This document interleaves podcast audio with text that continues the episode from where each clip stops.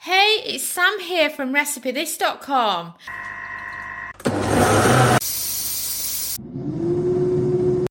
And we've beeped. I wonder what we're cooking today using our kitchen gadgets. Today's kitchen gadget recipe is for slow cooker macaroni pudding.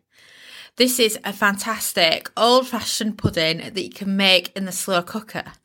And it amazes me how many people of my age, I'm early 40s, and younger have never actually heard of it, even though it was something that the grandparents used to make quite frequently.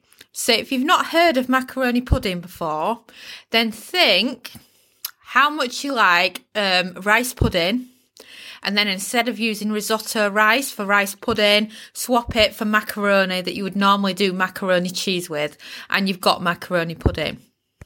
It was quite a new thing to me as well because I hadn't heard of it either. And then when I actually made it, I thought it tasted absolutely delicious. And it's a great way to use up some macaroni that you've got left in. The George, of course, he always entertains me with his cooking and what he says. He says, after after he'd had four portions of it over a couple of days, he said, "Mummy, please can I have some of that macaroni cheese for dinner tonight?" and I must admit, I burst out laughing because there's no cheese in it, of course. It's an actual dessert. But when he thinks of macaroni and the way it looks, because of the creaminess of the sauce and the milk and that, it does actually look like macaroni cheese. so I can't blame him for him saying that to me. But I still thought that was really funny. So, to make slow cooker macaroni pudding, um, if you've done macaroni, uh, um, not macaroni, if you've done rice pudding before, then just think exactly the same, but this is, of course, a slow cooker option.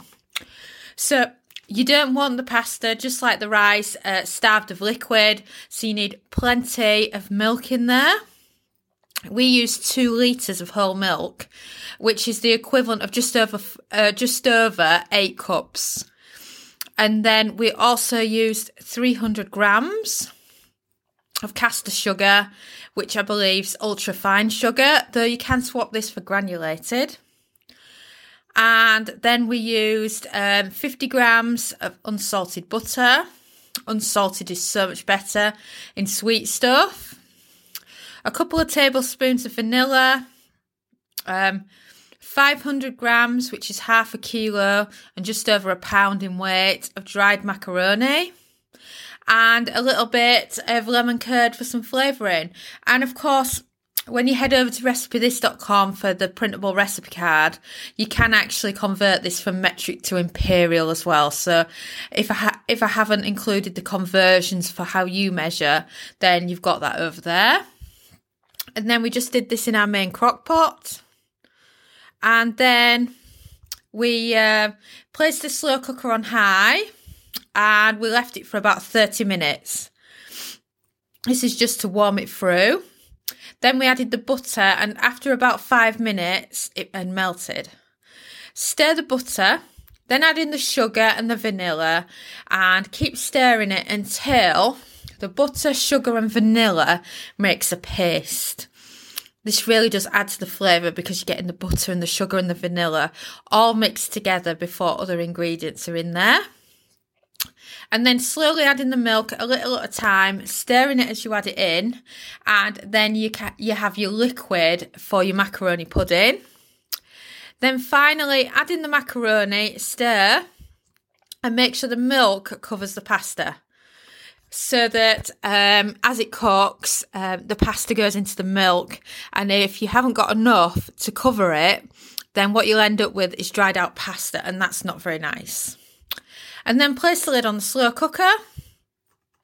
Slow cook for four hours on high or six hours on low and stir every hour to make sure the pasta is not sticking to the sides and then after four hours it will be creamy and the excess liquid will be gone. Stir in some lemon curd, jam, or any other favourite ingredient. You can also add in some leftover dried fruit, some orange peel, or some sweet cherries here as well if you want, just depending on how you like it. And then it's perfect for serving. And of course, you can use the slow cooker to keep it warm, or you can reheat the leftovers in the microwave, and it's just perfect for a comforting, comforting pudding and great when you haven't got that much food in and then you have a lighter dinner and then you have this for dessert and it really does fill you up. And of course, if you head over to recipethis.com, search slow cooker macaroni you can find this recipe as well as our slow cooker macaroni cheese. We've got step by step photos, free printable recipe card, and of course, it's very easy on there to go from metric to imperial.